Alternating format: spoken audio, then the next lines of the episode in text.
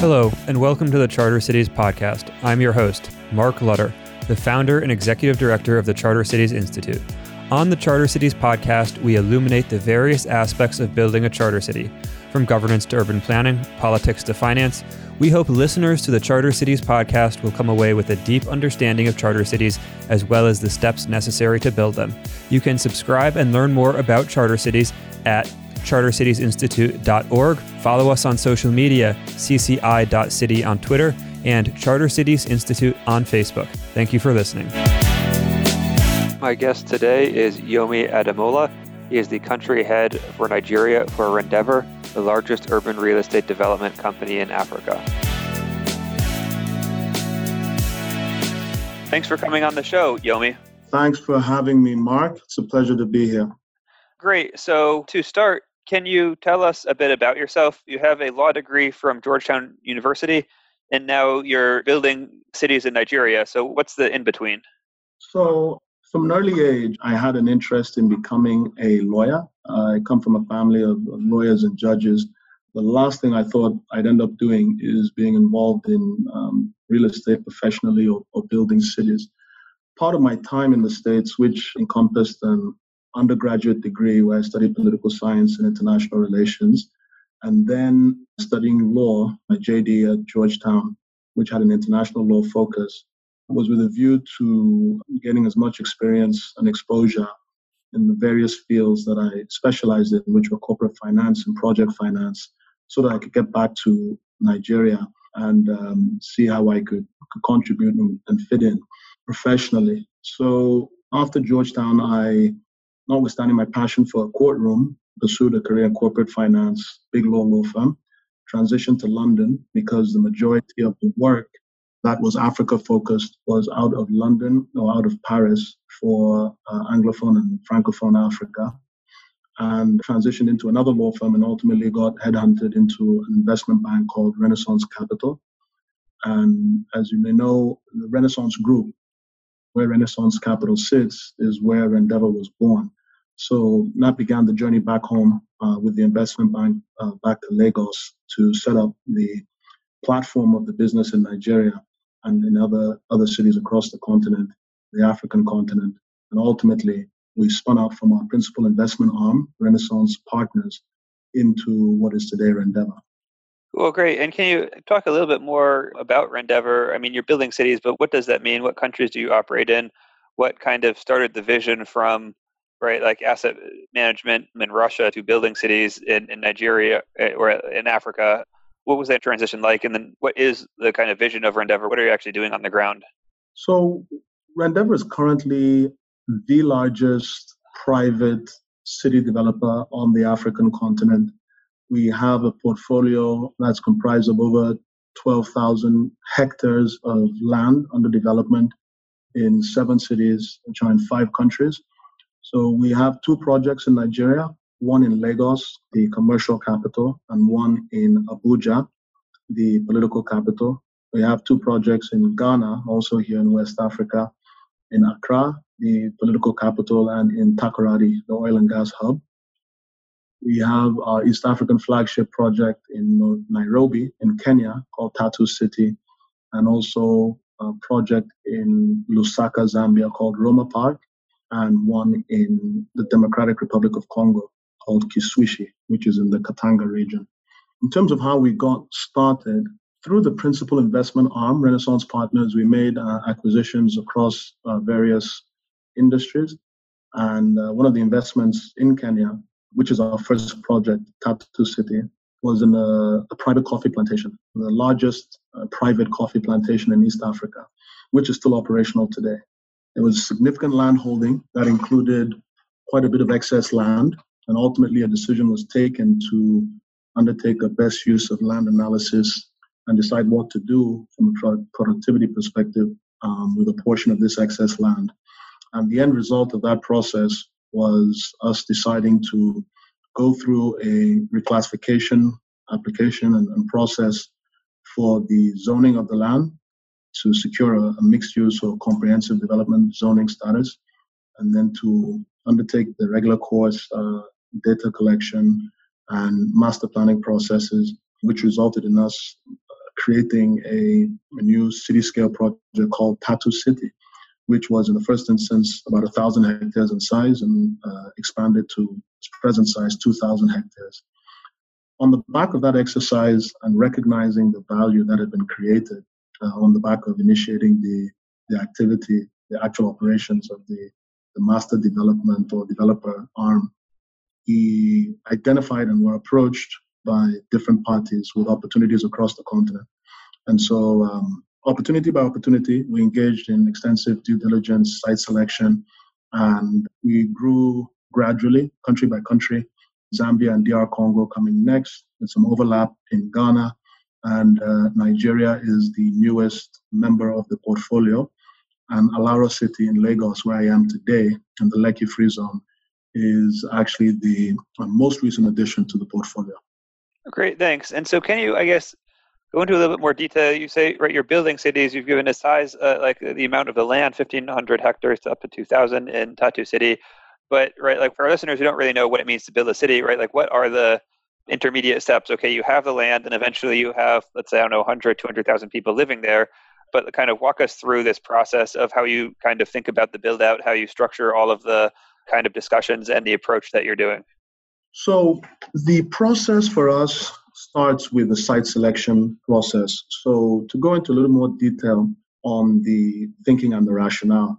So across Africa, we have a number of countries. We identify the countries that we believe, from a macroeconomic perspective, have the right dynamics for us to go in and invest this capital with a realistic expectation of, of a return over time we, within these countries, identify the cities, many of which are plagued with the same issues, uh, significant amount of congestion and the existing built-up cities, given the population growth and the rate of urbanization. A lot of people moving in at a very rapid pace from rural areas to the urban centers for economic opportunities, and uh, very congested, built-up urban areas as a result. So we identify parcels of land that have good, clean title. We have to profile the existing ownership. Generally, falls into three buckets: owned by the state, the government, owned by traditional host communities, who tend to be collectively the owners of some of the largest amounts of undeveloped land in the jurisdictions that we're in. And then sometimes we do have uh, private parties, either a company.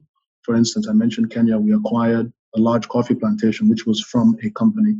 And so we, we partner with or acquire from a, a company on the back of the extensive due diligence, which looks at, amongst other things, obviously the root of title, the surety of title, because it is a land business, title is very fundamental. And that is the title we will ultimately be passing on to, in one way or the other, to our, our clients and off-takers and neighbors.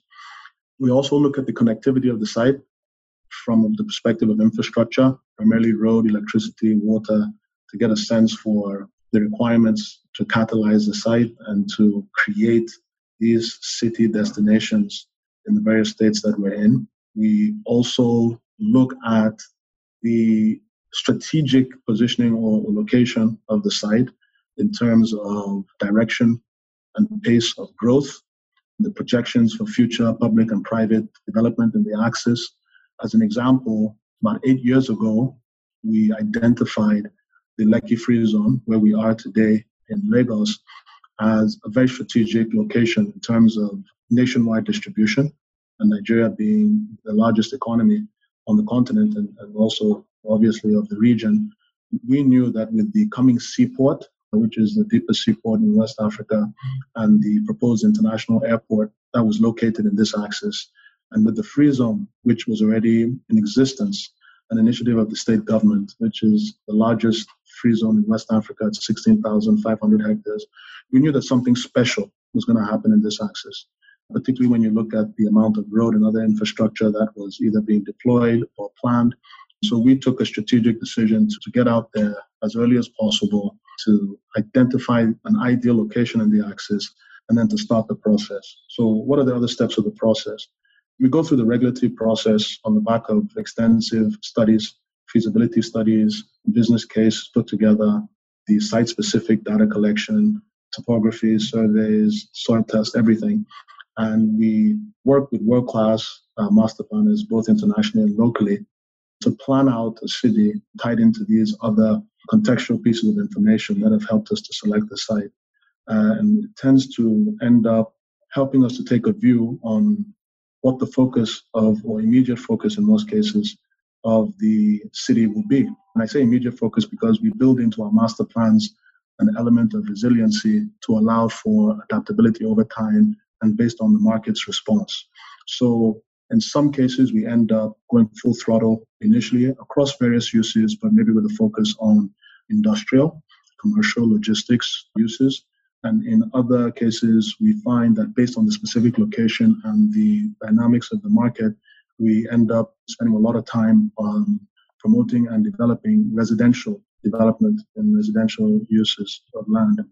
One thing that is constant is we, as the master developer, retain responsibility and control for two key aspects, which is the infrastructure and the governance structure within the constraints of the law of the relevant jurisdiction. So, for instance, in all of our projects, we are responsible for the roads, all the bulk civil infrastructure, the roads. We provide all the, the utilities. We create a one stop shop from a utility perspective, which is a key value proposition in our markets where we're present. So, from water to potable water to unreliable uh, access to water to reliable access to power, 24 7 power, sewage, drainage, and obviously all the other aspects uh, in terms of connectivity and thought process behind how we uh, position and locate the various uh, uses so that they're complementary, synergistic. Our residential areas are typically planned to create very livable environments. For instance, our master plan in Alaro City which we worked on with Cityscape, a local master planning firm, a market leader, and Skidmore Owings and Merrill, SOM, out of their London office, which is an American firm, an international firm ultimately, but origins in the States. We're very deliberate about creating in every residential area, on every single residential plot, we have planned such that within a five minute walking distance, you can walk to developments that are located on different land uses that are targeted at catering for your week to week and day to day lives. So, from retail to education to green spaces to mixed use plots, uh, you should be able to, generally speaking, within five minutes, get to what you need to get to from a week to week livability perspective. And in addition to that, again, speaking to value propositions and livability and sustainability of the the live, work, play, and invest uh, ethos we have for these cities. We do encourage and promote walking. We have sidewalks, which is not something you see in all of the markets we're in, or if you see not regularly.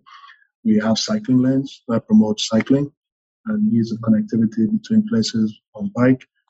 We tend to provide walking, jogging trails through connected ecosystem of green spaces.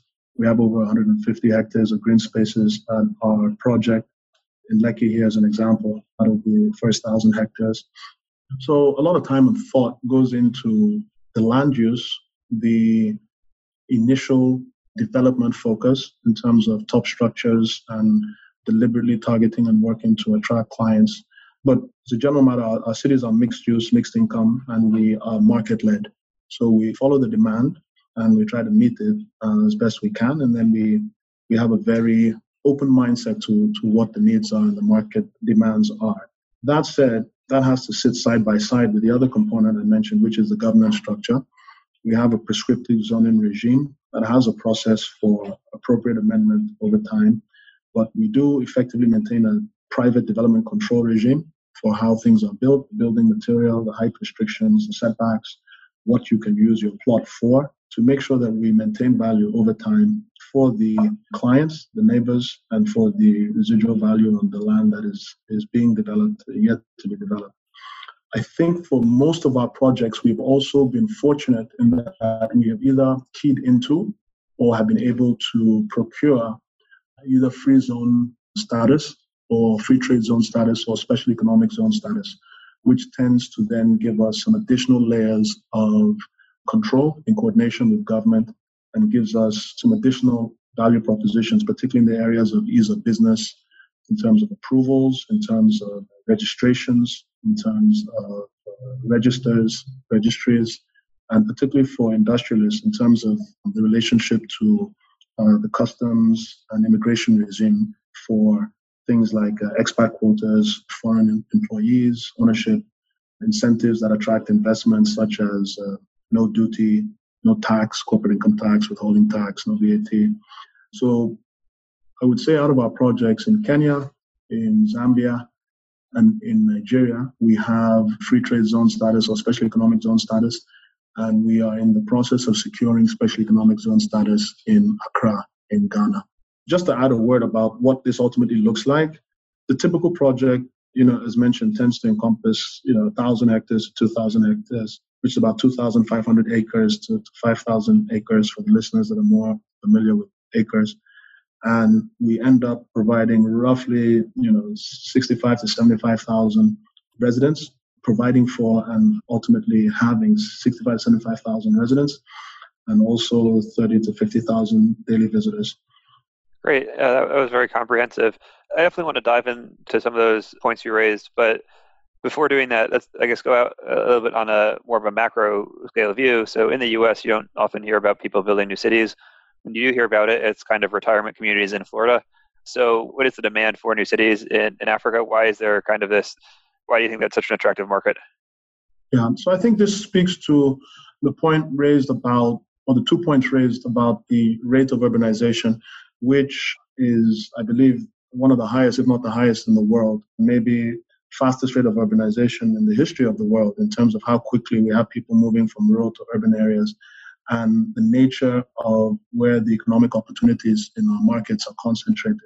And so when you have that resulting congestion in infrastructure, you see the traffic, it's hard to go in and fix and maintain existing infrastructure. There is a lot of desire and demand for clean, aesthetically pleasing, organized, orderly, predictable environments in terms of what happens on your plot, what happens on the next plot, in terms of security, in terms of even access to land that is supported by, by services, so service land. It's something that may sound very foreign to people that are not in these jurisdictions, but to be in an environment where it is uh, safe, aesthetically pleasing, there's access to water, power, you have your ICT set up, sewage, and you can get significant sized parcels of land because most of the attractive industrial areas or residential areas, as mentioned, are already taken. They're under significant demand. There's a lot of congestion in between there and other places. So to create locations where you can you can do your investment, you can live, you can have new and good and better schools, and all within a controlled and aesthetically pleasing environment is a very fundamental need and demand for a lot of industries and a lot of individuals in these markets. Great. And how do you, uh, I guess, envision your cities, for example, Alaro City, fitting into the broader regional development? So Lagos, by some projections, is supposed to have around 80 million people by 2100. It is relatively sort of congested, a little bit chaotic. How do you view your developments as kind of fitting into that broader regional growth, those growth patterns? Yeah, so I think I always make reference to the, the Africa Rising narrative and you know, we we most of us within our company do not see that that narrative as a cliche. Given the dramatic uh, significant improvements in the, the education status, security, health status of these uh, markets and the people, relatively consistent growth in these markets over the last 20 or so years, and the improvements we're seeing in, in governance and in political process and political competition all of these factors being material drivers and underlying the Africa Rising narrative, developments like ours will literally house the next wave of growth across the continent. And our hope is that we will attract and continue to attract investments, new skill set. We will be creating jobs. We will be facilitating transfer of technology and will play a role in making Africa a, a premium investment destination and a force to be reckoned with on a global scale in terms of opportunity. And so the role that we play is is only one of many roles that will be a factor in this narrative playing out. And in our case, we actually are in a very unique and I believe advantageous position because Alaro City is, for instance, a public private partnership where we bring the political will and capacity of the state government, which is a very progressive state government, Lagos state government, and we match that with the vision, expertise, and the patient capital and commitment of the private sector investment to a shared goal, which is creating more jobs, attracting more investment, increasing the infrastructure development across the state and the region, lowering the housing gap. And hopefully, we're able to do this in a way that is responsible, sustainable, and profitable, and in a way that the stakeholders, including local communities, can benefit from and key into. Great. I definitely want to get into because I, I think your point about patient capital is an important one.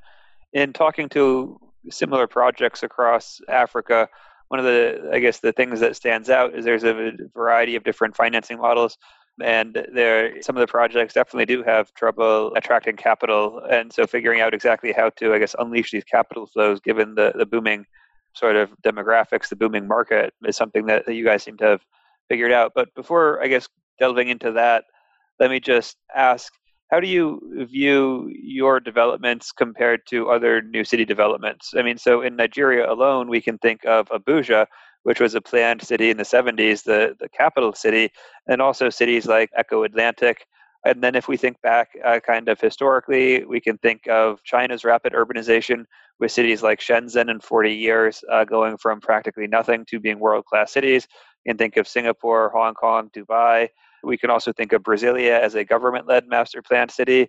In the US, we have Irvine, California, a private developed city that has about, I think they're at 280,000 residents with a world class university. So, where do you look and kind of draw inspiration from? And where do you look and see, okay, well, that might not be something that we kind of want to follow with our developments? Well, I think we draw inspiration from a number of sources, and we have looked at and visited private developments, we've looked at PPPs, We've also looked at and been inspired by government initiatives such as new capitals, like Abuja, for instance, as you mentioned. You also mentioned Brasilia. And so when you look at even within our portfolio, no two projects are the same. And so one thing I have recognized is that one of the things that makes all these projects similar is that there is an appreciation for keying into the vision of a scale, which is a city scale, project that can have a critical mass and have impactful effect. There is also a commitment to creating a new classification or a new standard, a new quality, embracing best of class and leapfrogging in terms of technology and, and otherwise where possible. I think that when you look at the nature and the opportunity of private cities like Alaro, like Eko Atlantic, like uh, our Jigna project, when one looks forward, we acknowledge the R and the D for a while significant infrastructural and housing gaps, despite best efforts of, of governments and even very well performing governments. But when we do look at the rate of urbanization and are realistic about the rate of infrastructure development, it's clear that projects like ours can help bridge the gap, whether they're completely private or a combination of private and public, state coming together. So, you know, these new cities, there is already a significant body of evidence, there is proof of concept that these cities attract, in many cases, much needed investment, including foreign direct investment, uh, including by first time entrance into the market. Our very first client at Alaro City is from an investor with Kenyan, Canadian, and also um, Indian shareholders who have never done any business in Nigeria. And one of the reasons they were able to make a relatively quick decision was because of the attractive demographics and the opportunities that Nigeria and Lagos State in particular clearly present, but also because of the credibility of the developers on the private side, Rendeavour, and also the platform that was being created within a free trade zone regime that was very attractive and had to be taken very seriously. And they were able to look at Nigeria through a brand new lens because of the Alaro City uh, platform in the Lekki Free Trade Zone. And we're able to make some pretty impressive and decisive moves that have seen them uh, create the largest ready to use therapeutic food production facility in Africa right here in Alaro City uh, in Lagos. So when we look at the amount of investment, the amount of technology, the jobs that we can create, we can promote. When we look at opportunities to fast track infrastructural development and reduce that housing deficit, create jobs and, and other economic opportunities, I think that the role that projects like ours can play are actually prime examples of how PPPs, public private partnerships, can work and be catalysts for rapid economic development, particularly in these times with constraints on government coffers. Yeah, so that's I guess one is there's I guess the obvious question of how has the coronavirus affected how you've seen demand, how you've seen kind of government engagement. I mean, Nigeria is a oil economy. I forget the exact numbers, but a substantial portion of Nigeria's government budget is from oil. So, how has COVID kind of affected what you see on the ground, and how has that uh, affected the demand that you see for your services? Yeah, so COVID and what we're experiencing on the ground, but also globally, is, to my mind, I think unprecedented. And while most industries have felt the, the impact of this novel pan- pandemic, and especially when you consider the entire world has slowed down in the last few months, we have been quite fortunate in that the, the extensive efforts over the last 18 months, this project uh, launched in January 2019. Alaro City launched in January 2019, and uh, we presently have 27 industrial or commercial off-takers, in addition to hundreds of residential off-takers. And that is on the back of a very deliberate, targeted campaign to create awareness and is, I think, a testament to the market's acceptance and uh, response, recognition of the, the offering of Alaro City.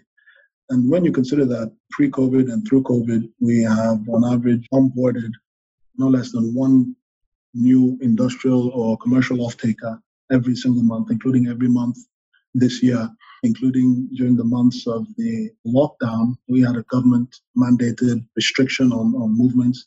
When you consider that the level of demand for this very fundamental need was such that uh, on both the residential and the industrial fronts, uh, transactions kept going, and in one month in particular exceeded pre-COVID activity. It's a testament to how much this very fundamental need is not being met in the market. So if you consider that Lagos State is the smallest state in Nigeria in terms of the geographic land size, and is also the most populous state in the country, you get a sense for this demand supply dynamic when it comes to places to live in a dignified manner and the opportunities that people are looking for to set up new businesses, expand, more secure jobs. So, you know, for us, there's been also a very responsive and proactive government intervention during COVID. I think Lagos State in particular has shown a lot of leadership and capacity in managing the situation on the ground. And the people of Lagos are very resilient.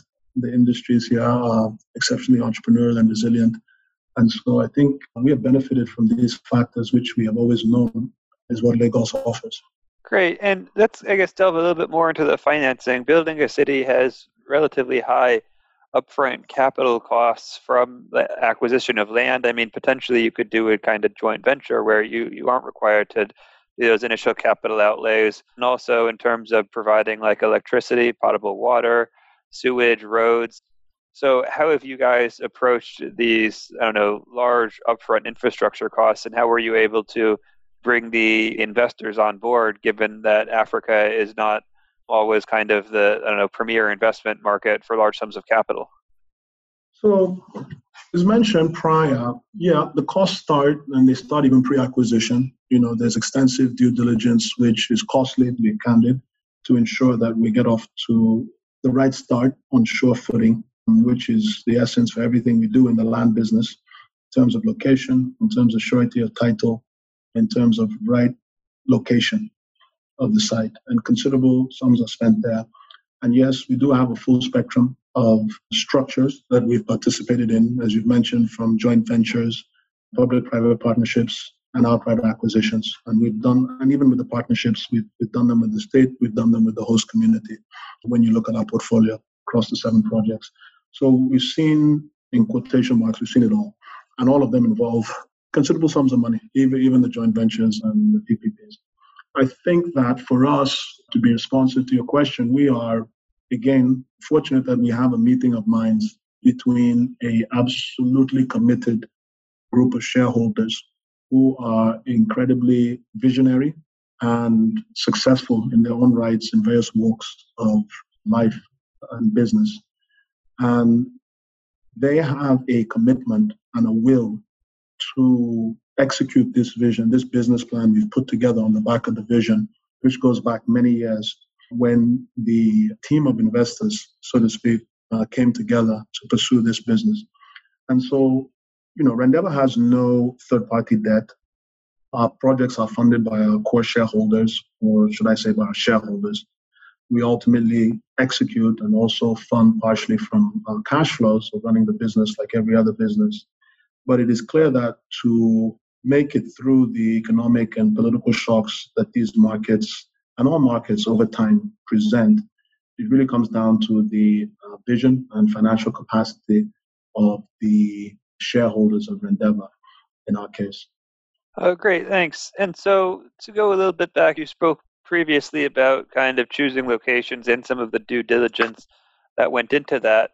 So uh, you're operating in some countries that I think, at least from my semi outsider perspective, have kind of are at different stages of development. So Kenya and Nigeria per capita incomes a little bit over $1,500 annually. Both have democracies.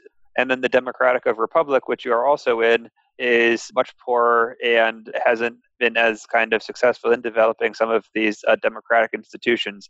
And so, what have you seen in terms of operating in these different markets, in terms of like the ease of doing business, in terms of how effectively that you were able to execute? Yeah, I think that's an excellent question. I had the fortune of um, being involved in each and every one of our projects in, in some way or form, including in most cases the early stages in terms of commencement. So I can speak a little bit to this.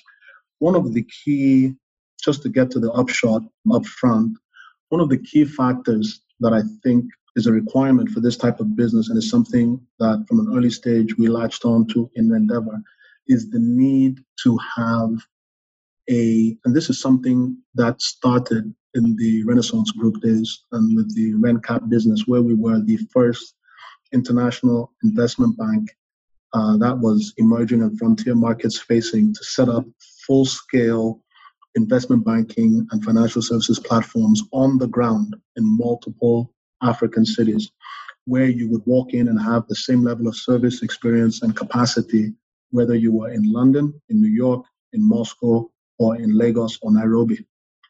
And that mindset was carried along into our business, Rendeavour.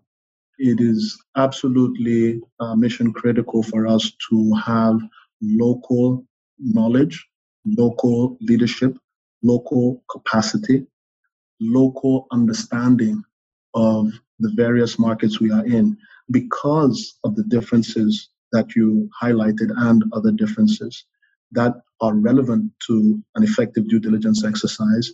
And just for the record, there are markets we have uh, investigated, there are countries we have looked at going into, there are specific sites we have assessed and have not pursued. And it is on the back of this local capacity blended with a very high quality group structure that brings in some of the best financing, uh, real estate development and execution, uh, minds and resources that we come together to do something site and jurisdiction specific on a project by project basis. So you will find that in countries like the DR Congo, we uh, have considered multiple locations and multiple jurisdictions. There is a reason we decided ultimately to go for a project located in the natural resource rich Katanga region, which is a semi autonomous region of the DRC that has a lot of uh, natural resources, that has a lot of investment in that space, and where we have a project that is, of course, mixed use in nature, but initially more focused on the, the more immediate demand, which is linked to logistics, which is linked to housing and worker housing. And to understand and identify that opportunity, comes from putting in the time and having the right people on the ground to work with and to you know to pursue the vision. The same thing in Nigeria. You know, many people locally, let alone from outside of the state or the country, were surprised when in 2010 we were talking about the location that we have today, uh, which is widely regarded as a highly strategic and premium location, particularly for industrialists and logisticians. It is something that it is a location that most people did not fully appreciate years ago was actually going to become one of the leading industrial hubs and trade routes in the country. And so, again, that came about from extensive investigation, research, due diligence, and being on the ground. We are fortunate that, given our origins from the Renaissance Group, we do have a wide platform and exposure to almost all of these markets that we ultimately went into. I think that's a key factor for us. Great, thanks. And can you talk about, I guess, how you get this demand for your products, for your services? Because at uh, least one of the core challenges that we often think about inside the Charter Cities Institute is getting those first movers. Nobody wants to move to a city and be the first person there because there's no supermarket, there's no grocery store, there's nothing to do at night, there's no jobs. And so getting this critical mass of people in a city is, important because without that critical mass, you don't really have anything. So, how do you think about getting that kind of critical mass of first movers to really jumpstart the amount of activity in an area? Or have you found that this is just the kind of this isn't the right framing for the challenge at all? I think that's the correct framing. I think it's a, it's a great question. It's something that, in a very city uh, market specific manner, we have to address. And so, for us, you know, one of our beliefs is that uh, commerce is what catalyzes growth. And, you know, it is a fact that, you know, people and businesses are two clear drivers of economic development in any city. And if you focus on attracting the right businesses and economic players and creating the right enabling environment, which includes the right planning and infrastructure, and that includes the right regime in terms of, um, for us, our free trade zone and special economic zone uh, and beyond, I think of it as creating what I refer to uh, regularly as an economic heartbeat. Once you get that critical mass of first movers, typically in the industrial uh, commercial space. And again, remember the dynamics as example for Alaro City, where it is hard to find large parcels of land that have good title and can evidence a clear route of title and that are fully serviced in terms of on the fundamentals, the power and the water and the rest. To have as an added benefit these tax and duty benefits and this one-stop shop scenario with a very high standard of security, free zones being areas that are demarcated from the customs territory. There is controlled access, egress. We have focused on the industrial and commercial. You get your critical mass going and it becomes self propelling. The ecosystems come in, the bankers come, the residents need a place to stay, they need a place to recreate. It is an aesthetically pleasing environment, it's an efficient environment, it's a livable environment. We do have to be very deliberate in creating that supply for the demand, understanding the demand. One thing that people demand, for instance, here is a safe, clean place to take walks in a non congested environment without the fumes from generators, without uh, excessive traffic noise and noise pollution and other pollution from the exhaust. So the cycling lanes and the sidewalks, the walking pavements, which again for other markets may seem, you know, almost may be considered almost a right. And so, such a, an easy aspect of infrastructure to overlook here is actually a unique value proposition and a unique selling point. So, understanding that about the market and meeting that demand is able to get the first movers out there quickly. But for business, what we found is having the right framework and creating the right administration to implement. Not every free zone is effective. Not every free zone is able to facilitate that you will accrue the benefits that are provided under law or regulation. So there's still a lot to be done in terms of training, in terms of understanding people's businesses, in terms of smoothing the logistics between port and free zone, and ensuring that people can come and be more profitable and more focused in your location. So um, how we attract is by being absolutely committed to being best of class, not just in the planning and the infrastructure, not just in the aesthetic, not just in our marketing and awareness campaigns, but also in the service side of the business in terms of uh, customer experience, particularly with respect to the free zone administration. and how people are able to benefit from their license plate registrations for their vehicles. That experience as compared to the experience you will have in the customs territory, the ease of business and the money, or should I say, the ease of logistics and the cost effectiveness when it comes to the, the time you spend and the money you spend to bring in every container into the free zone versus into the customs territory. The speed with which you can secure your incorporation documents for your new company in the free zone versus the customs territory. All of these factors, uh, again, constitute a bucket of unique value propositions that we create awareness around and which attract those first movers, and then it tends to self propel. Great. And yeah, I definitely want to get into the governance, into the free zone status soon. But before then, let's talk, I guess, a little bit more about the urban plan. So you said how, right, you have this master plan and it's a little bit dynamic to adjust for changes in demand. And so one of the kind of discussions in the office that we frequently have is how to balance planning versus the emergence of a city. So if we think about a lot of master planned cities, we look at them and they tend to be a little bit over planned. Brasilia, for example, it's not walkable at all. The average commuting time, particularly for poor residents, is extremely high. It was built, uh, you can actually go sort of read interviews with the key architect. It's like, I don't care if people like it today. The question is, in a thousand years, will people look at it uh, as a monument, as this kind of great creation, which I think is the wrong kind of framing for cities. You think about the residents, the actual consumers of the cities. But this balancing act, right, you do want order, obviously, but you also want to acknowledge that if you're engaging in this 10 20 year development project then what you think is going to happen might not happen and so you have to be able to adjust it in the future so how do you think about balancing this need for order as well as the kind of organic emergence of cities in terms of the urban plan I think that's another great question. I think we start with the fundamental that, yes, of course, master plans are dynamic, as you said, they're living and breathing documents, but there are and must be constraints. Most of the cities in the jurisdictions where we are, most of these cities are to some degree being held back by a lack of planning and efficient land use, and also being held back by red tape and regulatory blockages.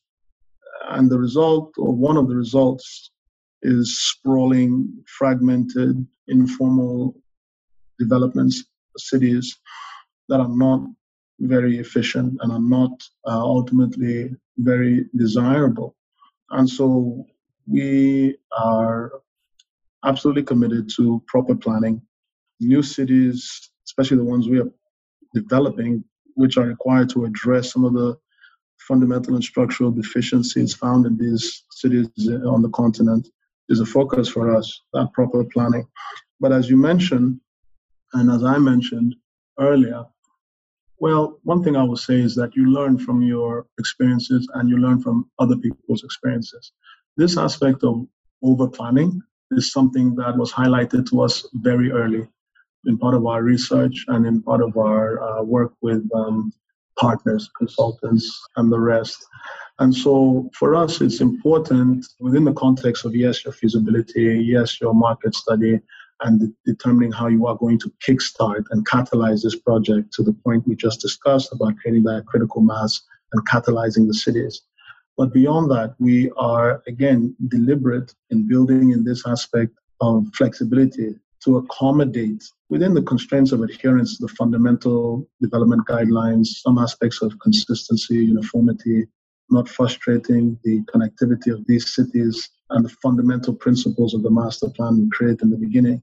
We also have to be very realistic and open to external factors beyond our control, such as government policies, you know, the realities of trade and trade routes within the region or the country. And there's so many things, including consumer behavior, that will ultimately impact what we do and where. And so we actually just build that into our business plan, we build that into our mindset. But we're also very much of the opinion that the value that we offer includes a predictability that you can expect when you come to our cities. So, you know, we plan, we revisit plans, we replan as required, but we stay true to the fundamental principles of a well done initial master plan. Great. You operate in a lot of markets that have currencies that might not be entirely stable. So Zambia, for example, is in the middle of a debt crisis. I haven't looked at the statistics recently, but I'm sure the currency is depreciating relatively rapidly. So how do you, I guess, adjust for those risks? And how do you think about? Because oftentimes, I don't, obviously don't know how you're what you receive investments in, but a lot of times in emerging markets, the investments are denominated in US dollars, where then if there's a, a local currency crisis, then you're stuck with a relatively high kind of debt liability compared to what the assets are worth. So, how do you, I guess, balance that risk of working in these markets that don't have stable currencies? Mm. So, another great question. Within the constraints of the the laws of the land within the relative respective jurisdiction, we tend to mitigate currency risk. And your assumption is correct, at least for us, that the investment is a hard currency investment and typically US dollar. And because of that, within the constraints of, of the law of each jurisdiction, we try to implement two general currency mitigation, currency risk mitigation strategies. One is within the free zones or special economic zones, part of their DNA that attracts this investment, not just by us as the zone developer and manager, but by the brand new foreign direct investors and others who come in, is a legal framework or regime that permits investment in foreign currency, permits you to charge for your goods, your services, your space in foreign currency in US dollars, and does not restrict repatriation of your foreign currency returns on investment. And so that regime, which if it did not exist, could be a problem in certain markets where there are significant currency controls, is a key differentiator and has really been part of the uh, enabling environment to attract the types of investments that we have and are attracting. The other aspect, again, within municipal laws of respective jurisdictions. I don't want to speak for all countries at the same time. But another tool that is used or strategy that is used is to dollar link your pricing. And so you effectively have a hedge against devaluation. $100 today is X, $50 payment today is Y, and the $50 balance payment in six months from now will be Z. And it will all float and linked to the present day exchange rate for the dollar to local currency. And in that way, you then have some administrative work to do in terms of timely treasury management and managing your local currency risk on the back end. But I think that's just regular course part of business. You get the appropriate equivalent local currency and manage your FX risk by converting to the US dollar or hard currency. And you also can in our free zone, especially economic zones, accept dollar payments directly. Great. And so let's get into the governance. Typically, at least, we think about these kind of two layers of governance for city developments. One is the traditional governance that's on a city level, which is things like zoning, things land use, uh, sometimes policing, some education. And then there are also kind of the special economic zone or charter cities aspects, which might include things like business registration, things like a one stop shop, separate uh, labor regime. So, how have you approached governance? And then, particularly, let's, I guess, focus on the Alaro city because it's in the Lekki Free Trade Zone. So, what type of autonomy do you have, and how has that benefited the development of the city? So, with Alaro City, we have keyed into a national legal framework. There is the NEPZA Act, which is the basis for establishing the uh, NEPZA Authority, Nigerian Export Processing Zones Authority, the Nigerian Export Processing Zones Act, and all the free zones, export processing zones in the country have their regulations, their gazettes, fundamentally based on this law, which has been in effect for a while, so it's well settled. What do we have as part of the Lekki Free Zone, which is a free zone, again, as mentioned, the largest in the region in West Africa by way of governance regime. We, as the zone promoter or developer, have been authorized on the back of an application process by the NEPZA authority to manage the zone, which includes some responsibility for developing the bulk civil infrastructure, for securing the site, for working with government under a one stop shop framework, we have been allocated representatives from the various relevant organs of state, from the immigration service to customs to the police force, Department of State Security, obviously NEPZA itself, the Free Zone Authority. And we work hand in hand.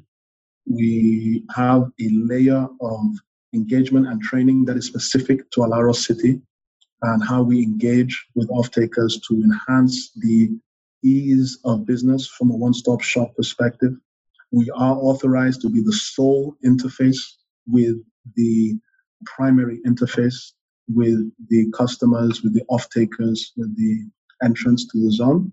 So at any given time, for registering a vehicle, registering security as in collateral, incorporating a company, arranging for a duty-free cargo to come into the zone from the ports, airports, seaport, from ground transport across the land borders. The user of the free zone interfaces with a private sector participant who is well trained, who is customer focused and friendly, and who on the back end is effectively and efficiently supported by a well trained layer of government representatives across the relevant spectrum. So within the zone, the usual benefits attributes apply with respect to no duty, no tax, again, no restriction on repatriation of the capital, no foreign ownership restrictions. We are also the on the back of a holistic and comprehensive planning process that is approved by the state on the back of conducting our environmental and social impact assessments approved by the state. We also then, in, as part of this zone manager role, have responsibility for, with government, subsequent EISAs for off-takers and for approving building plans and designs and for enforcing the approved development guidelines for Alaro City. So that is a I mean, it is a quite awesome responsibility and a comprehensive one. So it tends to involve a number of people. And in three general brackets, I would say it involves the Rendeavour team, it involves the government officials that are attached to Alaro City and their colleagues who are in headquarters and other offices, and it involves external professionals working with Rendeavour and the government officials to provide a seamless service and experience for the users of Alaro City. Great. And you mentioned that a lot of a number of Rendeavour projects also have free zone or special economic zone status. I know Tatu City in Kenya has some degree of special economic zone status. So, how have you seen those different governance regimes differ in your different projects in different countries? And what do you think has been the effect on market demand with those different governance regimes? Yeah. So I think, fortunately, and in some cases, it is actually by design, particularly where we have been part of helping to shape the framework for the special economic zone regime or status for our project. There are a lot of similarities. There are, of course, differences. So, for instance, two of the differences that just come to mind, and, and please recall, I'm not part of the management team of all these other projects, um, but I do know that, for instance, the approach to security is different between different free zones. Many free zones will allow you to secure the regime, the status, the benefits, but maybe are silent on questions of police presence, uh, again, in our case, Department of State Security, and the rest. So you would see a different level of coordination and mandatory coordination or involvement by the state security agencies Another example is the term or the tenor for the benefits in question. So for some free zones, what you will see is you have the benefits that apply to duty or tax apply for a time period, a time limit, a time bound. So you have um, benefits on no tax for say 10 years, 20 years. And then in other projects, such as Alaro City, they apply in perpetuity. So there's no uh, time restriction by law. In some free zones, the benefits accrue only for products that are for export, for instance. And so you will not pay tax and you will not pay duty so long as the finished goods are for purpose of export. Whereas in some free zones, such as Alaro City, there is express documented approval for up to 100% of production within the zone to come into the customs territory. So the one thing that I think we try to, at least from a Rendeavour perspective, achieve is the law of the land is the law of the land, and we're absolutely compliant with that. And within that context, we try to create awareness as to the opportunities available in terms of the free zone regime for the specific jurisdiction. And we emphasize city specific training to promote and enhance, optimize the ease of business and the customer experience. So that's something you see across all of the projects. And then we key into and maximize the ability of our off-takers to benefit from the free zone incentives and benefits on offer in that particular city. Great. And so, my last question when you think about, I guess, building companies, at least one of the, the things that's often focused on in Silicon Valley is the culture of a company. Because as you scale, it's important to make sure you have a culture that is proactive, is entrepreneurial, and gets things done. So, uh, one of the discussions that we've started having in the office is about a culture of a, a city. How do you focus on creating a good city culture, a good kind of civic life that leads to these better outcomes over a longer time horizon that might be a little bit difficult to quantify? So, have you thought about for Alaro City, for example, have you thought about what it means to create a city culture? And if so, what steps have you taken to help develop that culture? Yes, yes, we have. Again, an excellent question and one we've spent a lot of time thinking about and discussing for Alaro City and for all of our projects in Rendeavour. The culture of a city is developed around shared experiences. And for us at Alaro City, we believe, as we do for all of our other cities in the Rendeavour portfolio, that we must build cities that promote a livable and a sustainable lifestyle. This is, in many respects, hardwired into our process from master planning to building and operating these and managing these cities. After all, our mantra is live, work, play, and, and not just in word, indeed. And, you know, when you look at Alaro City, you, moreover, don't just look at it, but track the market's response and reception of Alaro City. Um, it's clear that everyone has taken note of the focus on creating green spaces where residents can relax, where they can explore, where they can, you know, be in tune with nature. The quality of our roads, more importantly, the pedestrian lanes, the cycling lanes, which again uh, a lot of people in, in, other jurisdictions may take for granted, but it's something that the market and the government has taken notice of at Alaro City. We hope these will promote healthy living and a means of additional levels of connectivity within the shared experience at Alaro City. We have also been deliberate about factoring in shared spaces such as parks, clubhouses with various amenities that bring people together and to a prior point further catalyze the interest in and the uptake of, of these new cities as they build up uh, and roll out. We create hubs. We are looking at technology. We're looking at art. We are looking at media, including media that promotes innovation in tune with the theme of excellence and the motto of excellence in Lagos State. We're looking at, excellence across these, including culturally and various cultural initiatives and shared spaces. So the fusion of all of these things begin to create a way of life that people at Alaro City can imbibe and they can also be part of the evolution of it over time. And so these shared experiences, even for the most hardcore and focused industrialist to the individual or family that want to get some residential space as either an investment or for a home, down to the logisticians and their warehouses the leisure uh, providers, the retailers, the restaurateurs, and even for the visitors that come into Alaro City. It's all about shared experiences and high quality shared experience. Great, thanks. Before we wrap up, is there any additional information that you would like the audience to know? Well, from somebody who never thought they'd be working in real estate or developing cities, I think that the work that Chartered Cities is doing in creating this level of awareness is critical to people understanding the multiple levels of opportunity and benefit that can come with these types of development. And for a true convert in myself, as somebody who was first in big law and then in banking, on a more personal note, I think it's really rewarding. And we've talked about the Africa Rising narrative to be involved in a field where the results, benefits are so tangible. To see virgin, significantly sized virgin, absolutely virgin, raw virgin parcels of land developed over time into what nobody thought could be, and to see the jobs that are created, the investment that comes, the quality of the aesthetic, uh, the control and order and efficiency that is a result of a lot of hard work and planning and execution is really something special and exciting to be a part of.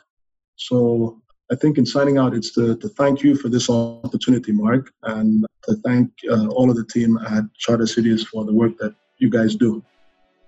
Uh, great, and thanks. I appreciate that. And so with that, we'll wrap it up, and you'll see us in two weeks. Thank you, Mark. It's a pleasure.